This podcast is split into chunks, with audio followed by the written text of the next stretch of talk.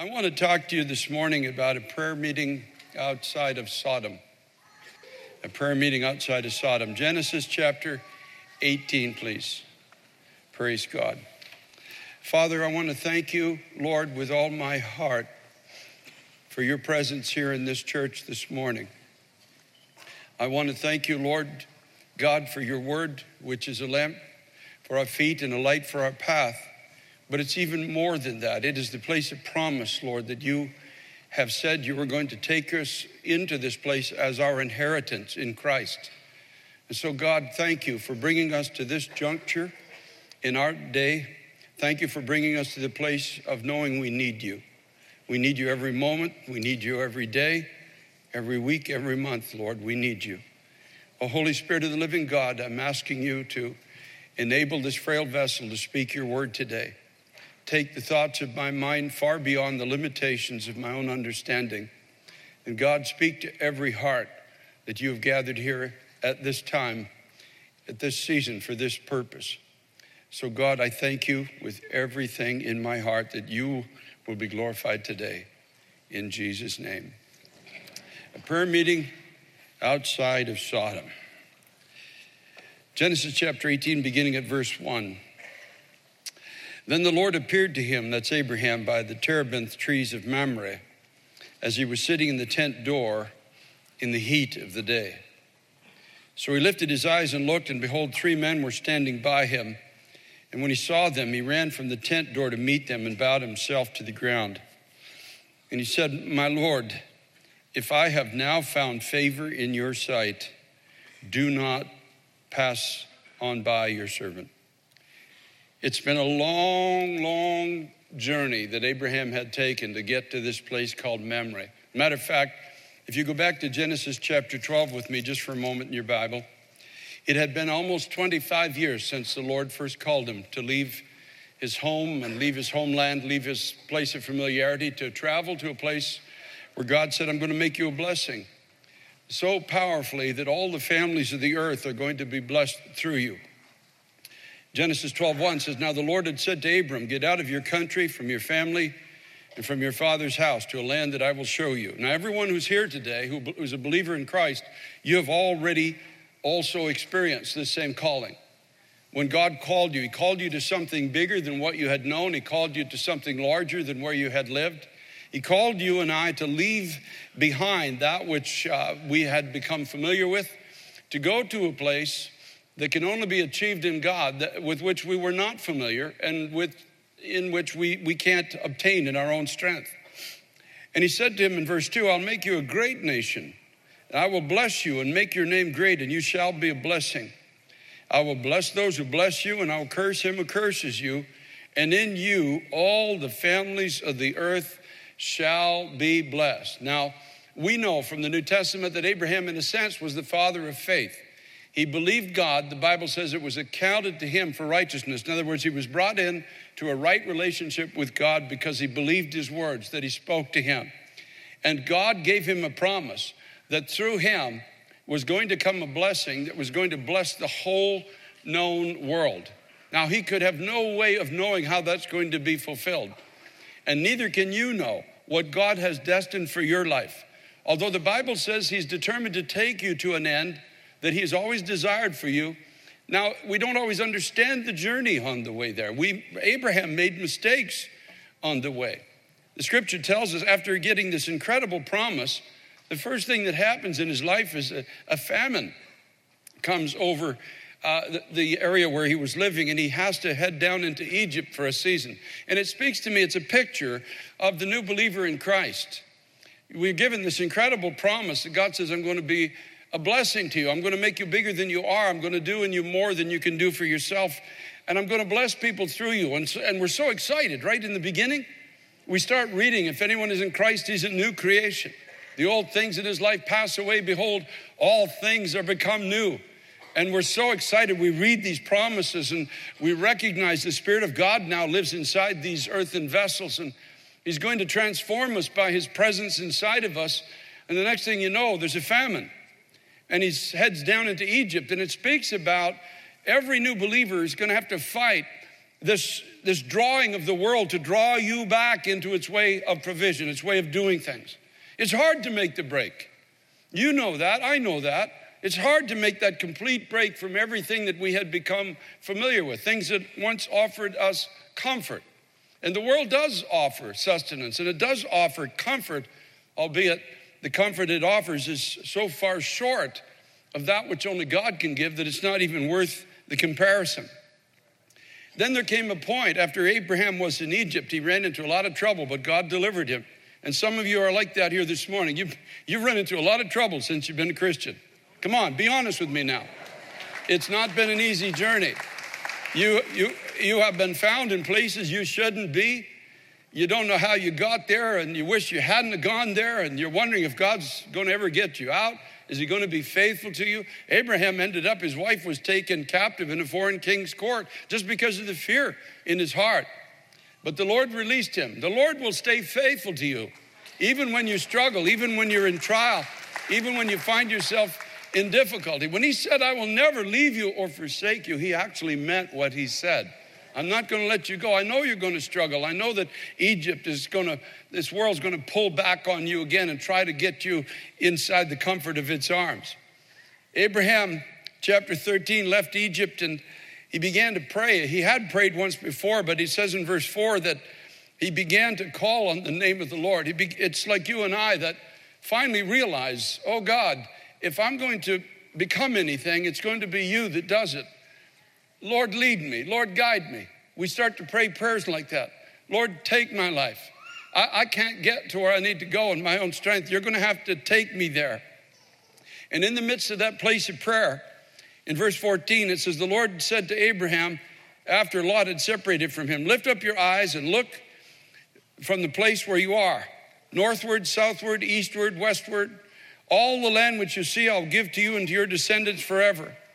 And I will make your descendants as the dust of the earth, so that if a man could number the dust of the earth, then your descendants also could be numbered. Arise, walk in the land through its length and its width, and I will give it to you. Phenomenal. It's, it's, a, it's a very real type of God saying, Get in the book, my brother, my sister, and walk its length. Go from the north to the south, from the east to the west through every page, through every chapter, and everything that's in this book, I'm going to give it to you. I died to give it to you. I rose from the dead to take your captivity captive and give you gifts that you can't get by yourself, to make you a blessing everywhere you go and everywhere you travel. I'm going to make your life this incredible blessing that was promised through your father Abraham. And then the scripture says Abraham moved his tent and went and dwelt by the terebinth trees of Mamre. So that's where we started. One day when he was in that place, the Lord told him, Go outside. Chapter 15, verse 5, he said, Look towards the heaven and count the stars if you're able to number them. And he said to him, So shall your descendants be. Now, what he was looking at was you and I, the church of Jesus Christ. Remember, Christ himself said, You are what? You're the light of this world. You are, as the stars set in the heavens, for light for the ability for people to navigate this world and find the place where God has destined them to go. You are the city set upon a hill that cannot be hidden. Thank God for that. He could have no way of knowing what he was looking at, but he was looking at the faithfulness of God. In the next little season, the Lord makes a covenant with Abraham, but Abraham couldn't have understood that covenant. And the covenant, if you take time to read it in Genesis from where we started in chapter 18. To, if you go back to where we just left off, you'll see that God Himself came down and made a covenant to fulfill this through Abraham. All Abraham had to do was chase the birds away. That was his whole job. Keep, the, keep away those vultures that would try to come down and devour this promise that I'm, I'm making to you. And you and I have to do that too. We got to chase the birds off of our heads that are that come down and try to say, "Oh, you really trust in God? You really believe in God?" You really believe that God will do this for you? You really believe that God will make you a blessing? Our job is chase the birds away. Chase, chase them all away. And say, no, I choose to believe God. No matter what my eyes see, no matter what my ears hear, God is faithful. He can't be anything other than what He is. And every promise He's ever made to me, He's going to fulfill. Now, it brings us to where we open today, this place called Mamre. It's almost 25 years after God initially made him this promise that he was going to increase him and he was going to be a blessing. And in that 25 years, nothing really had happened that Abraham could see. And Abraham actually even tried to give God a hand in fulfilling the promise. Remember, he took uh, his wife's uh, servant girl and had a son by her called Ishmael. It was, it was Abraham's attempt. I guess he got a little impatient with God. Said, You ever tried to give God a hand to make you what you're supposed to be? Try to, he's not moving fast enough for you and I, so we try to. We try to just push it along a little bit. We, we, we try to push ourselves into ministries and push ourselves into places where we're not supposed to be yet. And we wind up with this son that should never have been that's become just an albatross. It can be a ministry too that's just an albatross around your neck, and you say, God, how did I ever get to this place? And so now he's sitting in this tent door in Mamre, 25 years after the promise was originally made, in the heat of the day.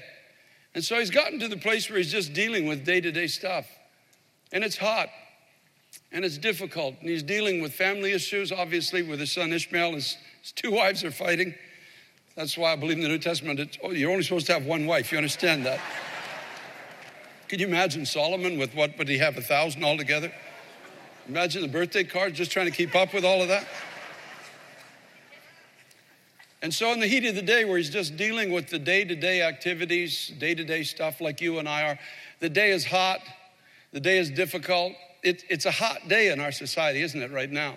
It's a hot day. The, the heat of anger seems to be everywhere. The, the heat of passion seems to be, uh, the cords that once at least restricted it seem to be broken and it's everywhere. And there's, there's, there's just this, this heat everywhere. And it's just so hard for so many of us to deal with it.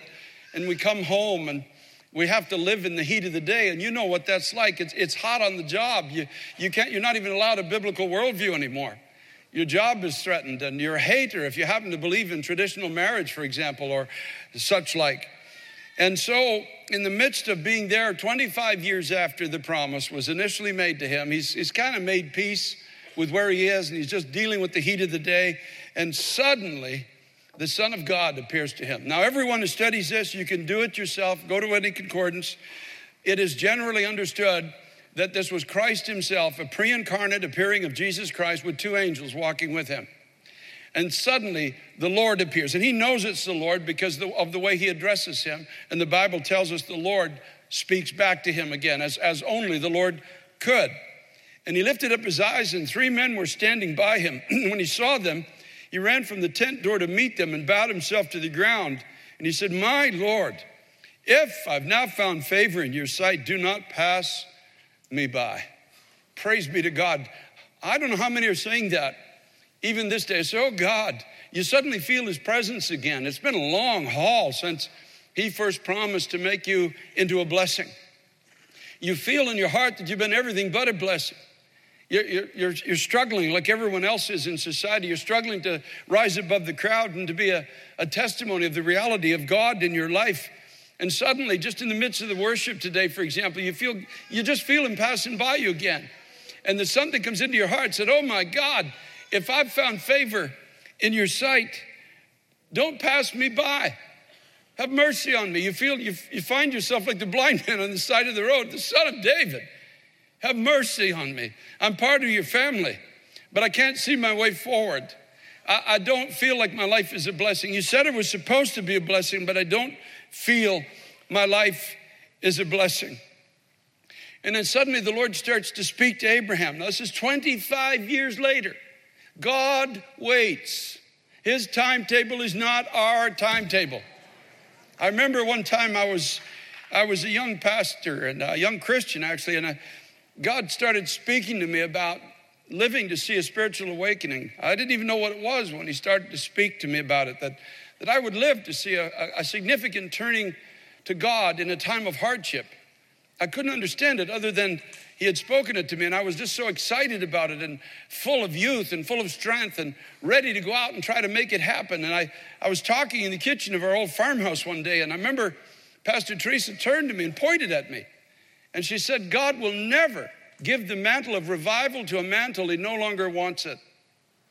Isn't it amazing? Until, until we've come to a place where we've exhausted our own ambitions, we've exhausted our own strength, we're just dealing with the heat of the day. The promise seems to be many, many years ago. It's not been fulfilled, and, and we've actually made peace in measure, at least that I may never live to see what God spoke to my heart. May it just happened, even though I may never live to see it happen. I don't know what was in Abraham's heart at this point, but when he felt the Lord passing by, he said, If I've found favor, if after all these years, and he had nothing to point to, there was no litany of great faithfulness in his life. He'd made some terrible mistakes along the way. He'd let his wife be taken captive in a foreign king's court. He had, he had married a person he shouldn't have. He had a child that God never ordained him to have. And he had really made a mess of the promise in many regards, but he felt the Lord passing by again. And he says, Oh God, if I've found favor in your sight, please don't pass me by. And suddenly the Lord sits down and he tries to serve God. And God, the Son of God, just patiently waits for him to get through all of his stuff he feels he needs to do. And when he gets through it all, the Lord speaks and says, I will return to you according to the time of life. That's chapter 18 of Genesis, verse 10. And behold, Sarah, your wife, shall have a son.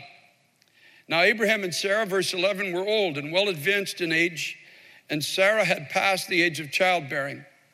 Therefore, Sarah laughed within herself, saying, After I've grown old, shall I have pleasure, my Lord being old also?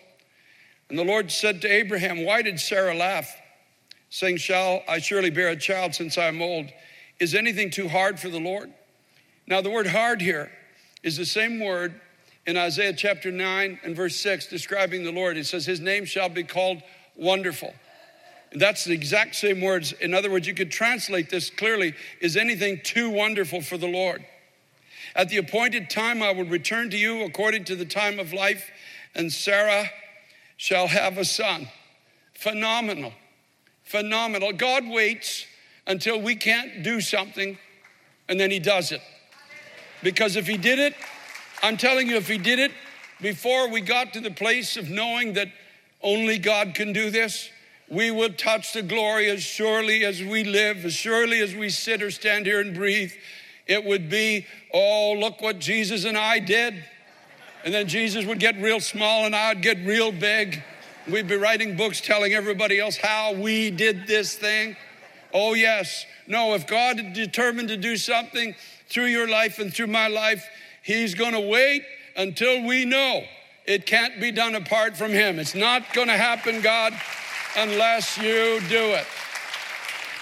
Whatever, maybe an issue of character, maybe a promise that He made to you, whatever it is, and you finally got to the place where you're just you're just trying to get through the heat of the day. That's it. You've given up in a sense of trying to be a blessing in the world. You've given up trying to help God make you a blessing in the world, and suddenly comes to you again and says, Okay, now you're ready. Now you're ready for me to do through you, through you, not in spite of you, through you, what I promised. When, when Abraham was too old and Sarah was beyond childbearing, these folks are almost 100 years old, and God says, I'm going to now give you a child. God forbid that. Uh,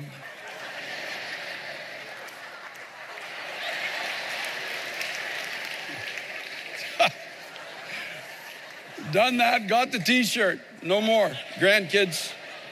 All I want are grandkids. Uh, you know, I, I was thinking of the scripture Jesus Christ the same yesterday, today, and forever. Anyhow,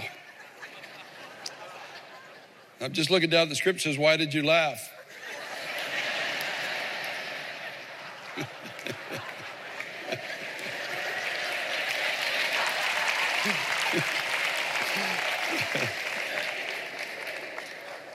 And so, after this incredible promise to Abraham, it says the men arose, that's Christ and the two angels arose, and Abraham arose with them.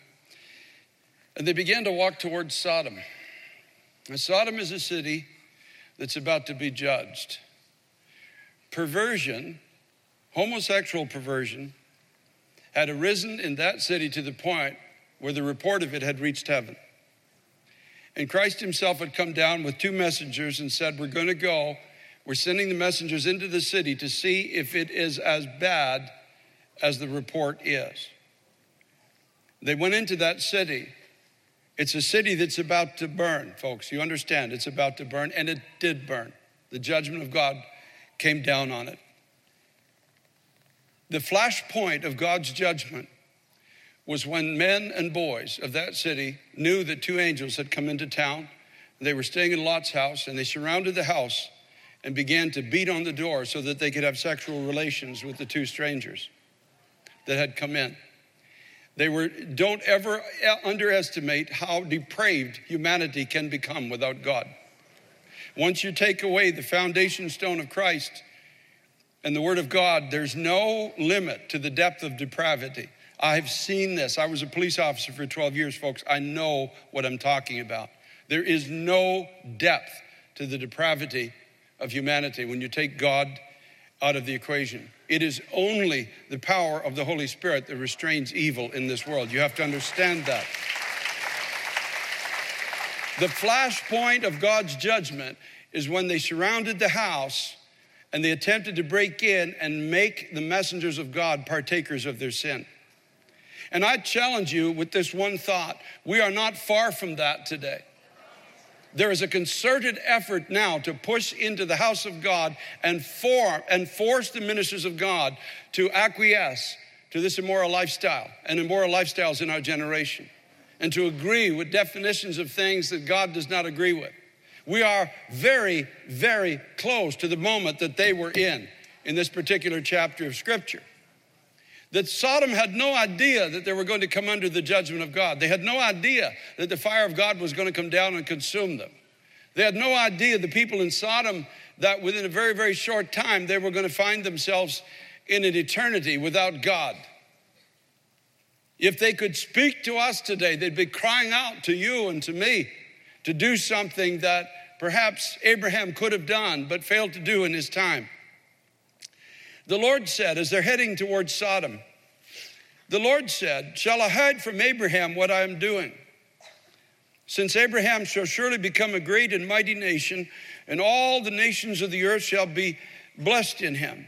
For I've known him, in order that he may command his children and his household after him, that they keep the way of the Lord, to do righteousness and justice, that the Lord may bring to Abraham what he has spoken to him.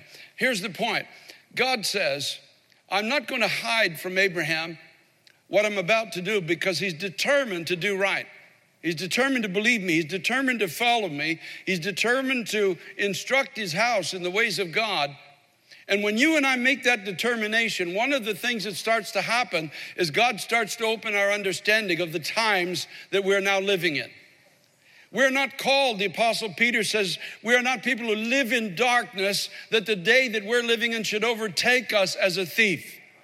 We are people of the light.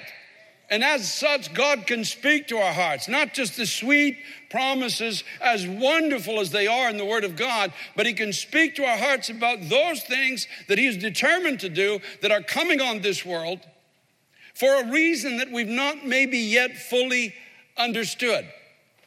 So now, the Lord said, verse 20, chapter 18, verse 20, the Lord said, Because the outcry against Sodom and Gomorrah is great, and because their sin is very grave, I will go down now and see whether they've done altogether according to the outcry against it that has come to me. And if not, I will know. Then the men turned away from there and went towards Sodom. Now, so now it's just Abraham and the pre incarnate Jesus standing there. Sodom is probably, at least the area of it, are visible from where they're standing. Abraham's just been told judgment is coming. This church was founded in 1987. And when it was founded, God told Pastor David Wilkerson, warn the city of New York of an impending judgment that is coming. Warn. It's been 31 years now that this pulpit has warned of a, a difficult day. And not being in the darkness, you remember in 9 11 in 2001 how the Lord started speaking to this congregation in about May or June that a time of great calamity was coming to the city. And we were to prepare and we were to pray.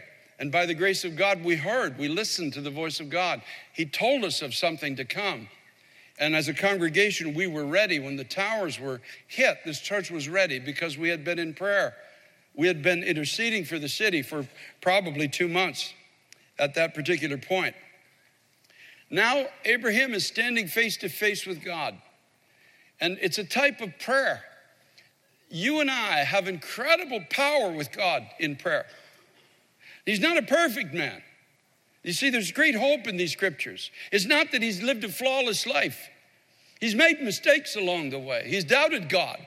He's tried to help God. He's done, he's gone down into Egypt. He's done a lot of things, but yet God is still with him, and he's standing face to face with, with Christ, the pre-incarnate Christ. Outside of a society, a city that's about to come under the judgment of God.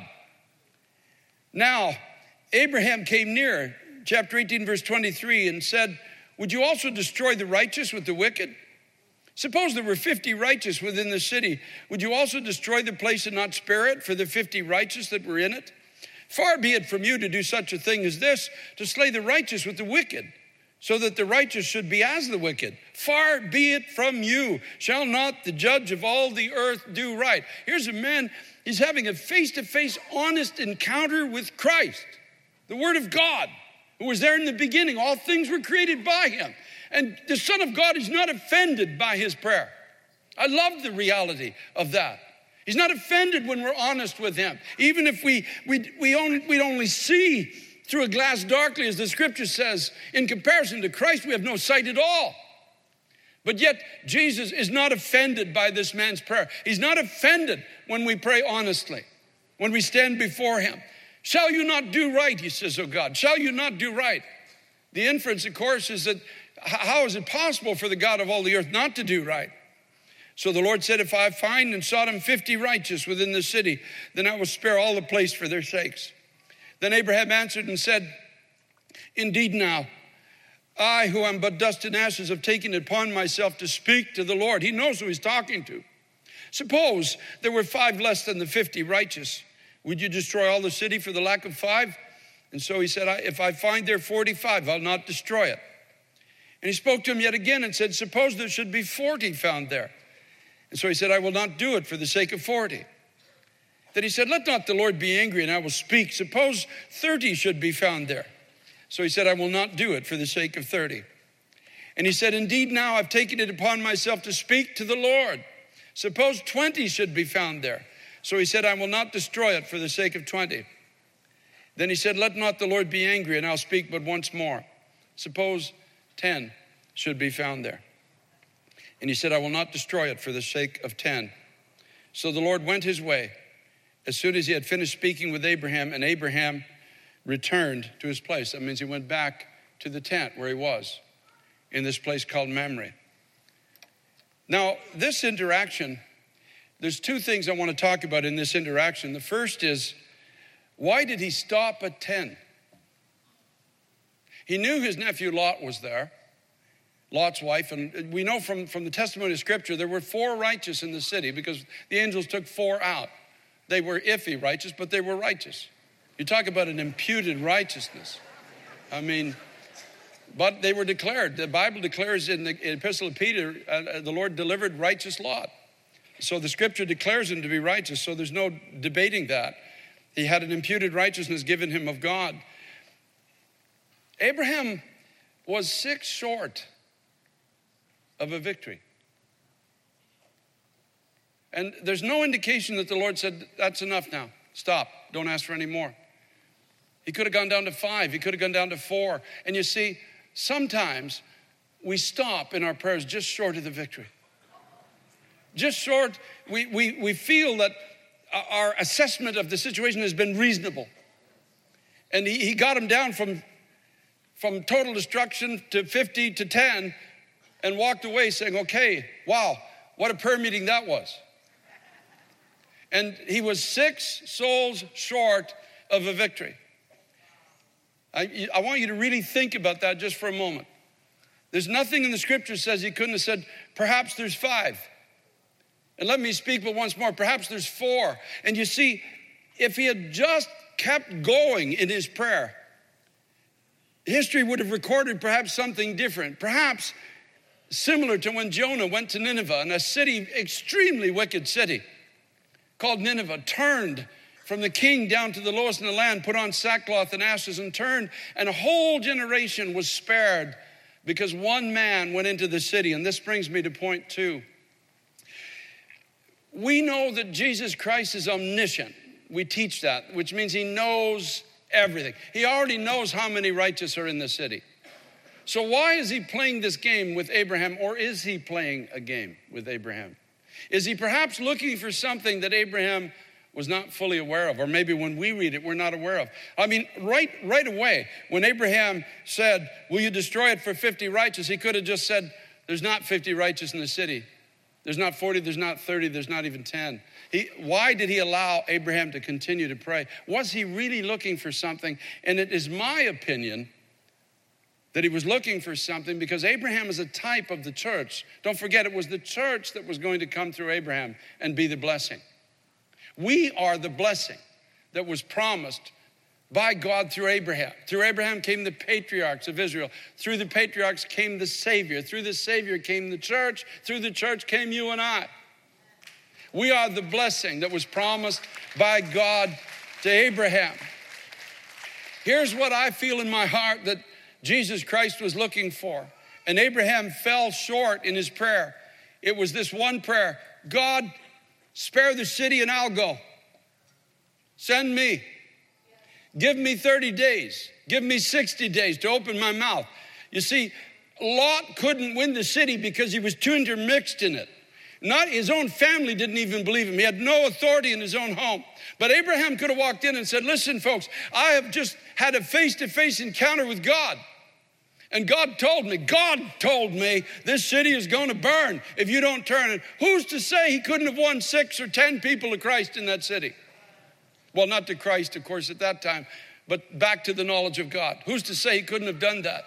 I really believe in my heart that that's what the Lord was after.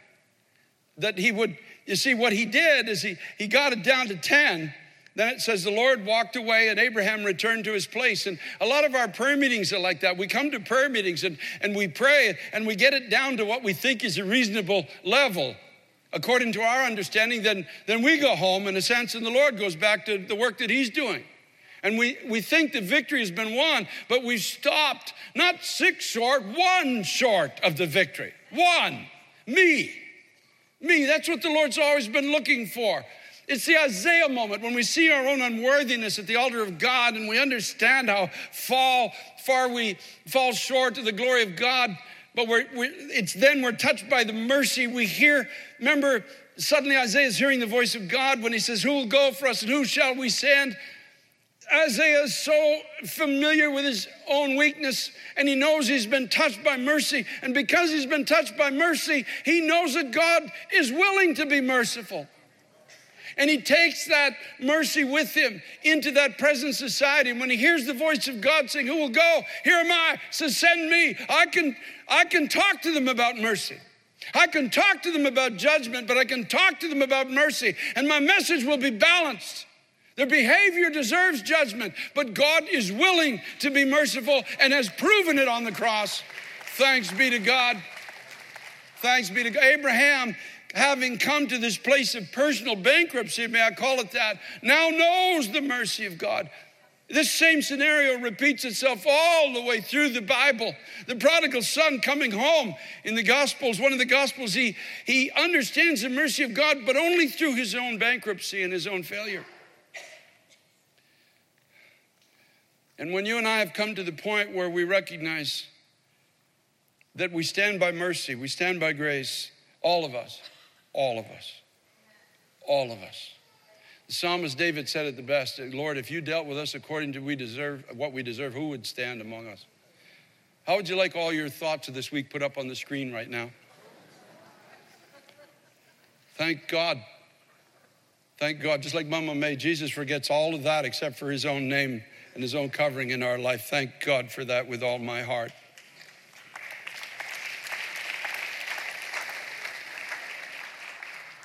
But when you get down to the place where you know you're not going to change apart from Him, and He begins to change you, then He starts speaking to you about the city. Then suddenly your prayer turns God, you've been merciful to me. You've been so good to me, God. In all my failure, in all my struggles, in all my trials, in the things that only you and I know, you've been merciful to me. So, God, would you give me a chance Would you give me a chance to extend that mercy to this people? In spite of their behaviors, in spite of what they do or don't do, or live or don't live, lest they come under judgment, Lord, would you send me? And it's a type of the Christian who just says, I'm going to start speaking. By the grace of God, I'm going to start speaking. And I'm going to speak about mercy, kindness, the goodness of God, His willingness to forgive. There are standards of righteousness, but I'm not going to go with a pointed finger and a closed fist. I'm going to go with an open hand and represent the one whose hands have scars in them. And I'm going to tell this generation there's mercy for you if you choose to want it. God is willing to be merciful. He is a judge, and one day He will judge, and one day, one day cities in this world are going to burn. The scripture tells us that. All the things will be on fire, Peter says. The heavens will even melt with a fervent heat. But till that day comes, I'm not just going to go home. I want to go where the people are and start to speak to them. And that is the cry of my heart. Praise God. And I, I trust and believe that it's the cry of the heart of this church. It's, it's good to come to prayer. Thank God so many of you do. Thank God you pray. Thank God you fill this house on Tuesday night. I bless God for it. But it's not enough just to come and pray and then go home. We have to go into the city.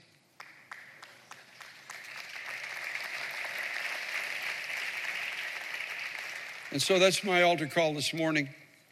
Here am I. Send me. God, give me the courage to open my mouth when it looks like people are not going to listen. You know, a lot of places we'd like to go as an evangelist, but I suggest Sodom and Gomorrah may not have been one of them.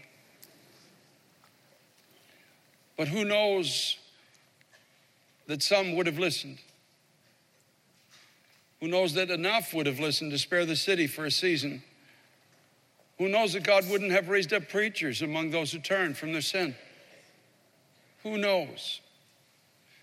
I guess the truth is we never will because it didn't happen, because nobody went. But by God's grace, that's not going to be our testimony in this generation. We will be the blessing to this world by turning them from their sin. We will be the blessing by leading them to Christ. We will be the blessing by opening our hearts and being an open display of the love of God to people who maybe have never known it.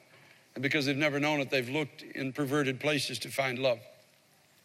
But we will be that testimony of the presence and the power of God. And so, Father, I thank you with all my heart this morning, Lord. You are coming again soon. This world is unraveling quickly. Society is turning dark all around us. A hostility to truth and morality is growing by the day. But Lord, you have a church and you promised, you promised that your people would be a blessing to this world. You said, as a matter of fact, you said, all the families of the earth will be blessed in you. And so, Lord, if we're living less in a lower place than our inheritance, give us the grace, my God, to start to believe you. Give us the grace to get up and go forward. Give us the grace, oh Jesus Christ, Son of God, to be the people that you've called us to be. We admit our fault, we admit our failure, Lord. We recognize that we often don't speak when we should and we don't go where you call us. But as you were merciful to Abraham, you will be merciful to us. And even though he went home, you still fulfilled the promise that you made to him. And through his life, Christ came and the church was born. Help us, Lord Jesus Christ, to not go out of this world as, as dull stars. Help us to shine brightly, Lord, for the sake of those who live in darkness, that they may find their way home. Give us hearts of compassion to care about those that are lost in their sin. Help us, my God, not to condemn those that you died for, but to tell them there's a forgiveness and liberty, a joy and a future and a heaven that can be theirs. Give us reasonings that can't be stood against. Give us power, Lord, that this world knows nothing about. Raise us up, O oh God, out of self consumption and give us the grace, Lord, to live our lives for their sakes. Help us, Lord Jesus Christ, to gather the harvest in this generation. I pray for my own poor heart, oh God. I pray for the strength and the grace, Lord, to do whatever you ask me to do and to say whatever you ask me to say and to go wherever you ask me to go. I pray it for every brother, every sister, Lord, that's in this sanctuary, those that are online, those in our campus churches, those that are part of our online congregation. I pray, God, with all my heart, that you would open our mouths and give us the courage to speak about your willingness to be merciful. Thank you, Lord. All I can say is, not in strength, but in weakness, here am I, send me. And so, Father, I thank you for this, and I praise you in Jesus' name. I want to give an altar call, and I have a picture in my mind of when Isaiah began to hear the voice of God, and when the Lord said, Who will go for us? Who will go? I, I can see him moving towards the sound of that voice. Say, Me. I, I don't think it was a, an exuberant thing. I think he just maybe raised his hand and said, Here, I'll, I'll go. I'll go. And you know, in that, in that particular environment he was in at that moment, he was the least holy thing there. All that was there was, was, was the triune God was there, and all these created cherubims and seraphims and angelic beings. He's the only one who has no right to be there, but he's the one that God sent. I love it. I just love the mercy of God because the message is about mercy, folks. It's not judgment is coming, but it's about mercy. Mercy, mercy. Oh, God, have mercy. God, have mercy. And everyone that God's ever used in a powerful way throughout history has known this truth that we stand by mercy, we stand by grace. And we begin to call people from every walk of life out of darkness and into the life of Christ. So if we will stand and if you want to join me at this altar with a simple altar call, here am I, send me. I just want you to pray this simple prayer with me. Lord Jesus Christ, here am I. Send me. Give me your Holy Spirit that I may open my mouth and make your mercy known everywhere I go. Your promise to me is that I would be a blessing and people all over, everywhere I travel, would be blessed through my life. So I turn to you, Lord Jesus, knowing you have to be the blessing in me. You have to be the words, the heart, the strength. Everything has to be you. God, give me a harvest of souls in this generation, too numerous to count. Through my life, Lord, push back the judgment of this day on our homes, on our families, in our communities and on our children. Push back the judgment and let mercy flow like a river again. I yield my body to this purpose and I trust you for the power to be a blessing everywhere I travel. In Jesus' name, hallelujah, hallelujah, hallelujah. Thank you, Lord. Thank you, God. Thank you, God. Thank you, Lord. Give him a shout of glory in this house. God, thank you. God, thank you. God, thank you. God, thank you.